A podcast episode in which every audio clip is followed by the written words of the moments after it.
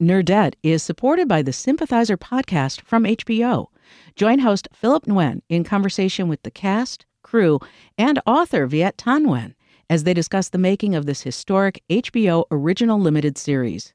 Stream new episodes of HBO's The Sympathizer Sundays exclusively on Max, and listen to the Sympathizer podcast wherever you listen to podcasts. Think on your feet for our Fast and Curious 5K, a one of a kind race hosted by WBEZ and the Chicago Sun Times on Saturday, July 27th at Humboldt Park. More info and early bird registration at wbez.org/events. Hello, and thank you for listening to Nerdette. I'm Greta Johnson. And I'm Tricia Bobeda. We're coming to you from WBEZ in Chicago. Coming up, I write about brave people. I'm not one of them. we talked to author Andy Weir about his breakout novel, The Martian. And Greta got a pretty great birthday present a conversation with Neil deGrasse Tyson. I mean, aside from like existence, which also happened to happen on my birthday, I'm pretty sure it was the best present ever. and space nerds rejoice because we have a great lady nerd of history for you who is an expert on the stars. We'll get to know Maria Mitchell. That and your nerd confessions this week on Nerdette. Because everybody's a little nerdy about something. Make it snappy, nerd! Nerds!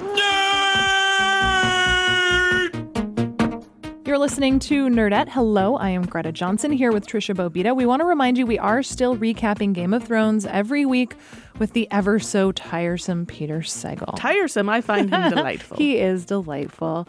Make sure you never miss an episode of that and Nerdette proper by subscribing to us. Today, our conversation is with Andy Weir. He's the author of the novel The Martian. This book is science fiction and it follows an American astronaut named Mark Watney.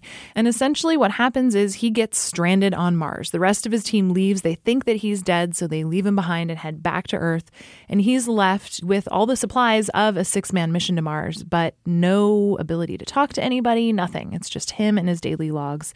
It's a lot of math. It's oddly mundane, but it's also hilarious and just really good. I loved it. Andy Weir says he didn't really expect anyone but nerds to be reading his book. I thought I was writing it for hardcore science nerds.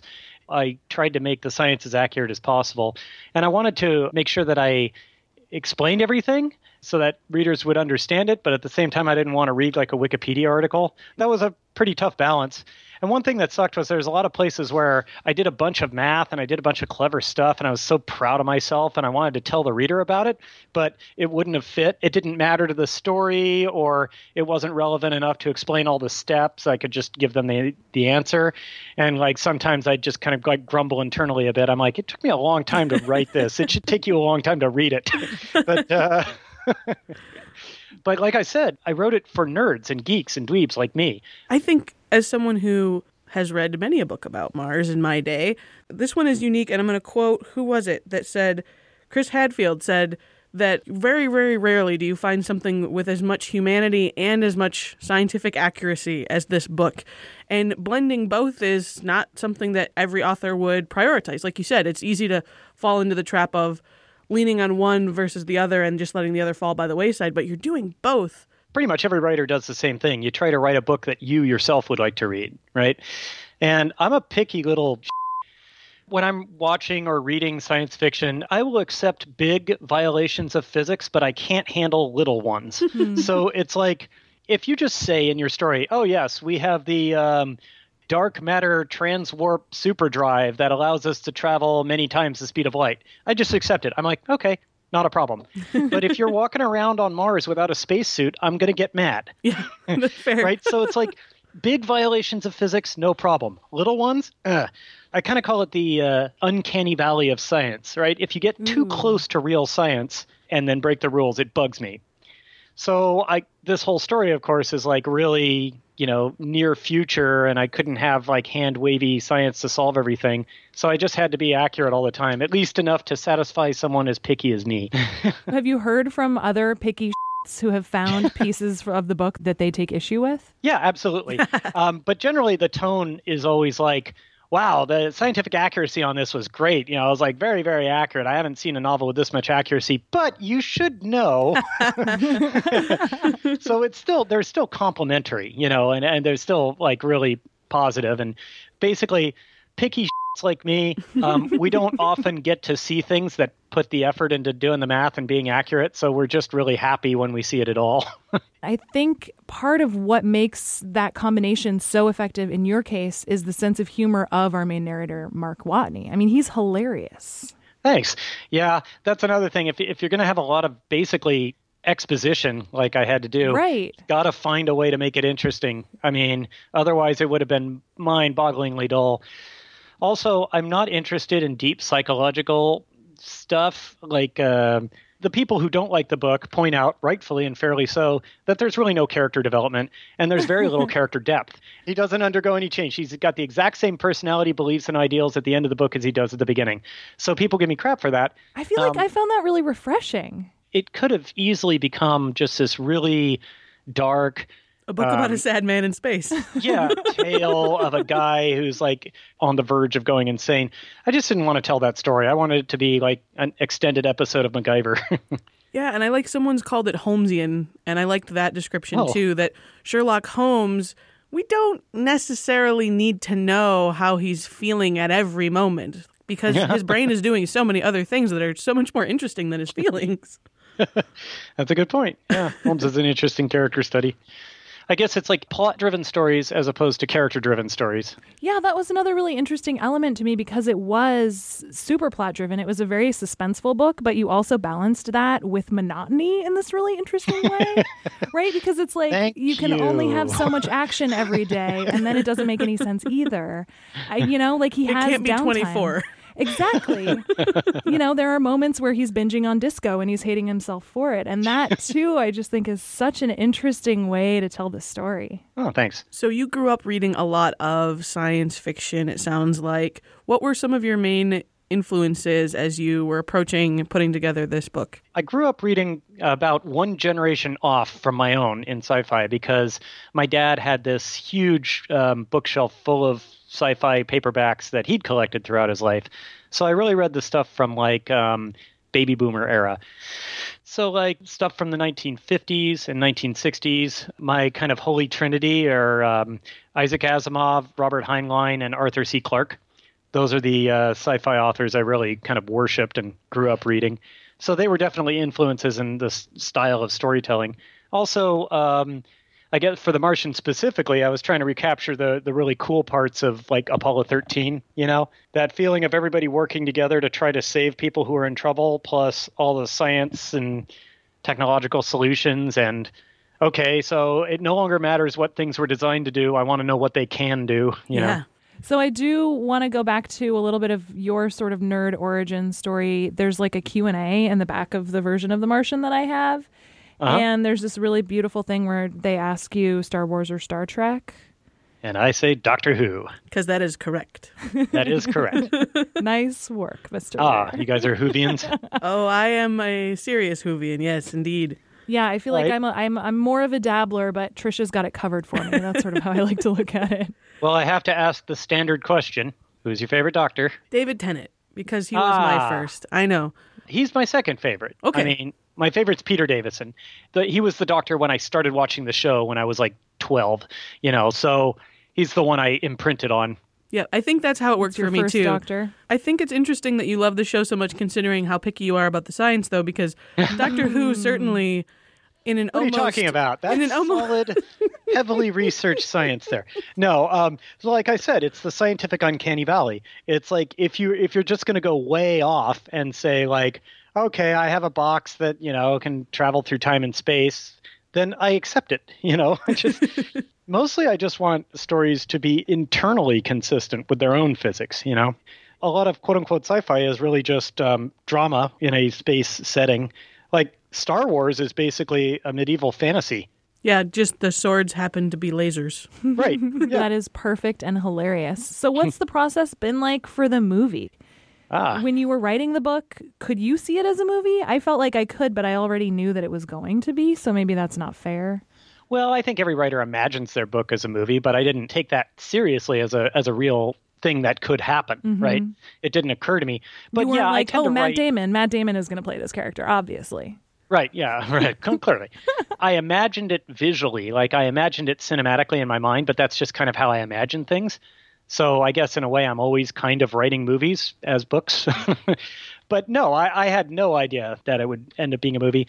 And it's weird. The process is like there's no point at which you pop the champagne you never really know that it's happening until it's already well underway. Movie studios buy options like breath mints. I mean, they'll get options on hundreds of books for every movie they make out of a book. I mean, it's so when when they got the option, I was like, wow, that's really cool. And my agent was like, well, that is cool and it's money and it's nice, but don't get too worked up about Don't it. hold it's your breath. still like yeah, yeah. single digit percent odds that this will be made. So don't get your hopes up. Just concentrate on the book. Anyway, and then bit by bit, they just kept moving forward. They're like, okay, we got Drew Goddard wants to do the adaptation screenplay. I'm like, great. And he wrote it. And then they're like, okay, now Matt Damon wants to be in it. And oh, well, okay, now, now Ridley Scott wants to direct it. And then I'm like, well, this seems like a positive direction. Yeah, you seriously, you seriously haven't popped any champagne at any of these moments? Well, all of them were just like eased into it, right? It's like, oh, Drew Goddard is interested in writing the screenplay. Um, oh, that's neat. Okay. And then, well, Drew Goddard is working on the screenplay now. Okay, well, he's finished a first draft of the screenplay. And they did and they didn't send it to me. And then they're like, oh, well, now he's shopping it around to actors. We're going to try to get, you know, this actor or that actor. And it's like, well, they said no. Okay. Well, now we're going to, and then it's just like time goes by. And then they're like, oh, hey, Matt Damon says he might be interested. Yeah, I don't know, man. I think it's time to celebrate. yeah. Like, not No, that I you need mean- my permission, but I really think it's time. yeah.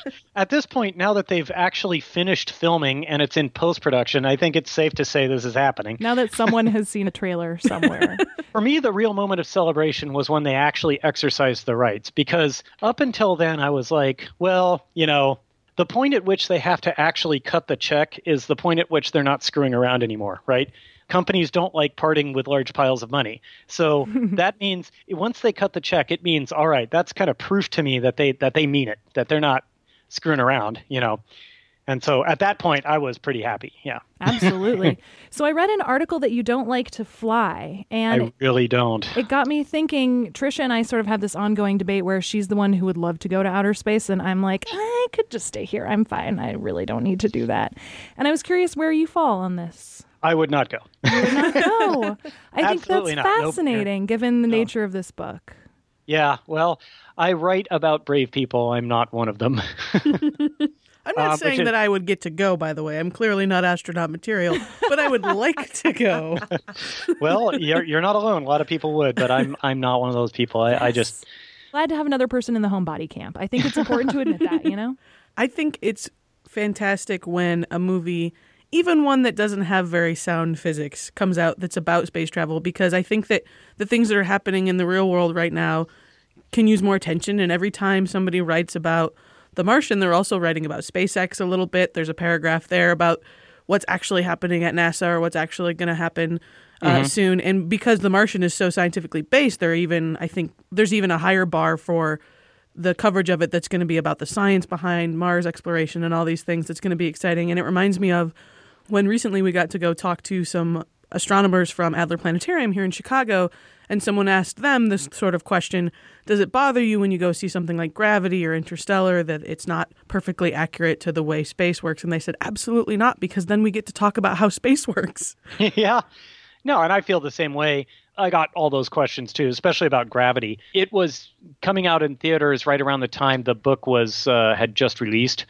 So that's when people were, oh, hey, you, you, you talk about space, or, and Hey, you nerd, always come say, here. like, yeah, there's a, yeah, and I'd say like, yeah, there's a bunch of like errors and approximations and stuff like that in gravity, but so what? It's cool, it's fun, it's a stunning visual masterpiece, and it's exciting, and yes, I mean, and it's a hell of a lot more, you know, scientifically accurate than most.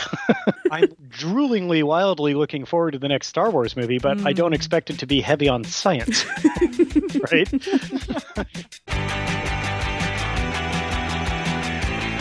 Thanks to Andy Weir for joining us. He is one of those magically productive people, Tricia, who is not on Twitter. I'm still not convinced we have enough data to call that a true correlation I that feel involves like causation. really successful people are not actually on Twitter. That's not true when you consider our next guest. Ooh, good foreshadowing, Tricia. Because still to come, we're talking with Neil deGrasse Tyson, Who wins at Twitter? who totally wins at Twitter. A chat with Neil deGrasse Tyson, and we remember great lady nerd of history Maria Mitchell. That's all still to come on Nerdette.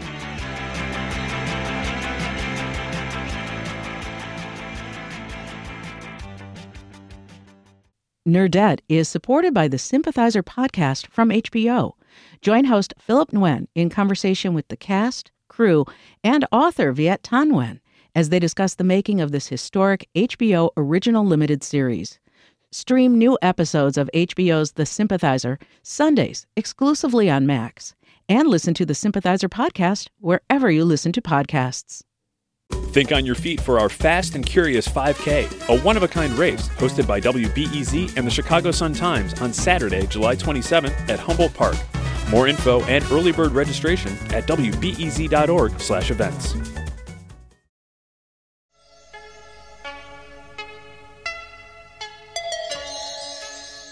We especially need imagination in science. It is not all mathematics nor all logic, but it is somewhat beauty and poetry. That's astronomer Maria Mitchell, who spent a lifetime studying the skies and teaching others, especially women, to do the same. This week's Great Lady Nerd of History is someone who's been looking at the stars and getting inspired to do math since way before it was made cool by Neil deGrasse Tyson and Andy Weir. Maria Mitchell is one of the first astronomers in the US to discover a comet. It even earned her a gold medal from the King of Denmark, who fancied himself an amateur astronomer as well. Maria was helped on her scientific journey by her father, a Quaker who believed that boys and girls should both receive education. He worked in a bank as a cashier, but convinced them to let him put a telescope on the roof of the bank in Nantucket. She was only 12 years old when she helped her father calculate the position of their home exactly by observing a solar eclipse. It's said that by the age of 14, she was doing navigational calculations for whaling journeys. By her late 20s, she had enough experience peering into a telescope to learn to trust her eye. And that's what she did on October 1st of 1847, when she discovered a comet. 10th month, first day, 1847. This evening at half past 10, Maria discovered a telescopic comet five degrees above Polaris. Persuaded that no nebula could occupy that position unnoticed, it scarcely needed the evidence of motion to give it the character of a comet. Her discovery was recognized, like we said, by the King of Denmark and also named Miss Mitchell's Comet. Maria Mitchell was a brilliant mathematician and astronomer, but it wasn't just about numbers for her when she looked at the sky. The greatest benefit derived from the study of science is that it lifts you out of and above the littleness of daily trials. We learn to live in the universe as a part of it. We cannot separate ourselves from it. Our every act connects us with it. Our every act affects the whole. Standing under the canopy of the stars and remembering their presence, you could scarcely do a petty deed or think a wicked thought. That's a quote from the short documentary called Maria Mitchell Explorer of the Stars. You'll find a link to it at our website, nerdettepodcast.com.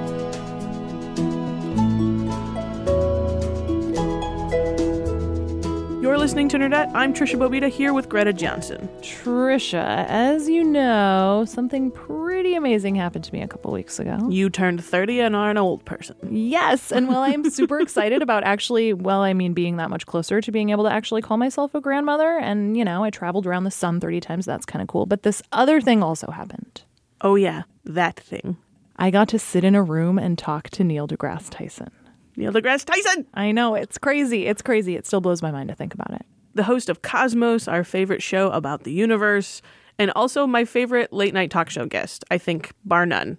He's great on The Daily Show and on Letterman. He does great stuff on Twitter. Like during the Olympics, he was converting all of the things that people were doing, like the long jump and the shot put, into how far they would have gone on Mars, which is why I thought he would have really Yeah, that is had the calculation in his head Yeah. for your age on Mars, but I will give him a pass on that one. But man, we love Neil deGrasse Tyson. Neil deGrasse Tyson is one of those people who's doing really good work of making science more accessible.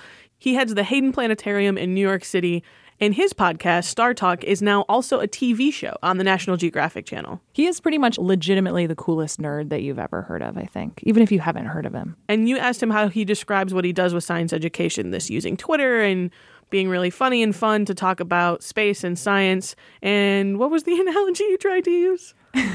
so it might have been a flawed analogy, to to be honest. But I asked him essentially if he thought that pop culture was like the hot dog that you wrap the little science education pill around. Like how you get a dog to eat their yeah, medicine? man, it's about how you get a dog I to a eat dog their in medicine. this scenario? See, that's the thing that I have since like I was talking to someone else about this, and they're like, "Why are you putting your pills in hot dogs?" and it's definitely for dogs. But in any case, he, I mean, I think he understood the analogy I was trying to make, but he still thought I was. He also absolutely had none of it. incorrect. No, that implies that the hot dog is separate and distinct from the pill. What I'm doing is embedding the content. No, that's not even the right word. I am weaving the content seamlessly through the pop culture so that you are receiving this information uh, not as a bait and swap, but as a as a connection between, in my case, science and pop culture, a connection that now your appreciation of pop culture has been enriched. So nobody's being tricked. This is all very complicit. it is it is completely out in the open. so if I succeed, I'm not saying I succeed at every every occasion, but when I succeed, you will never look at pop culture in that particular topic or in that particular aspect of it in the same way. It would be impossible for you to think about it without having the, this slightly more enriched understanding of it and outlook. So no, it's it's not a hot dog wrapped in. But plus, I don't think vegetarians would agree with that. Referencing anyway. That's fair. That's fair. No, I, I'm a big fan of hot dogs, but right. Mhm. Hot dogs are good. So one thing I wanted to ask you about that I think about a lot is that idea I feel like especially when it comes to like the the inquiring scientific mind there are a couple of things that in general society tends to dislike. And those two things are to admit when you don't know something and to admit when something doesn't work isn't working and it seems, I mean, even just now you mentioned how your life experience, you know, you don't do things that don't work. Oh yeah, it's not that I don't do things that don't work. I do plenty of things that don't work. I just don't do them again. Try to edit your life in such a way that the good things get repeated and the unsuccessful things don't. So we need to reassess our relationship with failure. If you go to almost every successful person there ever was and just talk to them about their lives, they have failed multiple times. It may be that success is not that you're good at something, but that you are not brought down by having failed at something. It may be that that's as important a force driving the person as any success they might have had throughout. Also, if something fails on the frontier of discovery, do you run around looking who to blame and punish, or do you say, well, this is kind of what you expect on the frontier of discovery? My disappointments come about when we just have this Amtrak disaster right in my the Northeast corridor where I live, and I thought we had trains figured out. We've been riding trains since the 1800s, so that's not the kind of disaster that you want to have in modern times. Not that you want any kind of disaster, but that's one, yeah, somebody messed up. There's a freaking train, for goodness sake. Right? Now, if someone said, I want to fly the first mission to Mars, and people die on that, that would be tragic. But you would understand that they were doing what no one has done before. And if you're going to put your life at risk, that's the kind of thing you put your life at risk doing. So, so there's failure, which goes on in the la- every scientific lab and the life of every scientist. But there's also just being candid about your ignorance. I think the word ignorance has gotten a bad name. Oh, you ignorant person. Ignorant just means this stuff you don't know. And in, in an academic setting, that is the place where ignorance is is resolved. You are taught how to learn, what to learn, and so I am I am so happy to say when I don't know something, because then I say, let me go f- try to find out. Oh, by the way, if you're ignorant and then it, here's the worst combination: to be ignorant and have no curiosity. Well, you know, just just move back into the cave because that's where you're actually living. So, uh, it's curiosity and ignorance go together in a beautiful way.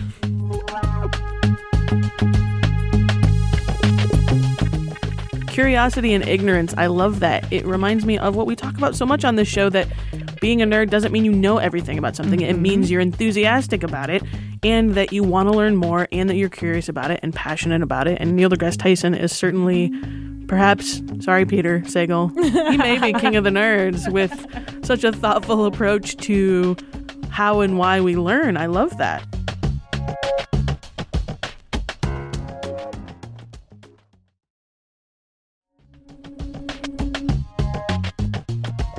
So Neil also brought up traveling to Mars, which seemed awfully fitting for this episode, having spoken with Andy Weir. And I thought, Tricia, that he also should weigh in on this whole idea of whether or not he would go to space, given the fact that you and I are sort of at opposite ends of this spectrum.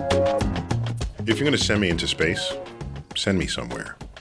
NASA has convinced us all, we have convinced ourselves, that low Earth orbit, which is where the space shuttle has gone and the space station, that that's space. Well, how far up is that? It's a couple of hundred miles. Well, let's picture that. You take a schoolroom globe and ask, where would the space station be relative to the schoolroom globe?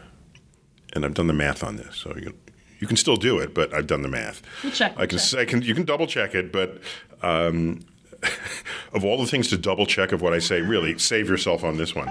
Um, it orbits about three eighths of an inch above the surface of the schoolroom globe. Yet somehow we all call that space. Well, I'm an astrophysicist. To me, space is not three eighths of an inch above a planetary surface. Space means you're going somewhere to a destination, to the moon, to Mars. Um, and b- by the way, a schoolroom globe, ask how far away is the moon? To the schoolroom globe. Most people don't know because they only see pictures in textbooks, and there's Earth there and the moon right on the same page. A schoolroom globe, Earth is uh, the moon is 30 feet away, and you're reminded why it took astronauts three days to get there. You know how long it takes to get to orbit? Eight minutes. Very different distances. And on that scale, how far away is Mars? It's a mile away. So you're going to send me into space. I'll go to space but I don't want to boldly go where hundreds have gone before. Wow. so, right? If we have a schoolroom globe, yep, and we want to go to Mars, mm-hmm. it's a mile away. Yeah.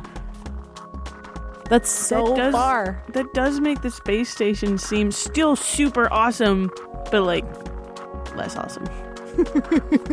so you're you're with Neil now? Send me somewhere. Well, maybe send me to More the space station first for like a minute. See how so you I can see how I like it.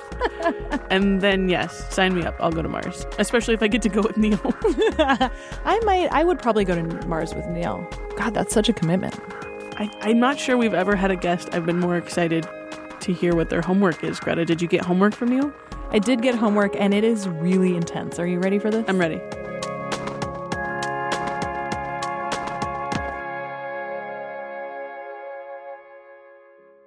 I want to disrupt people's slumber with the following thought that we define ourselves as intelligent.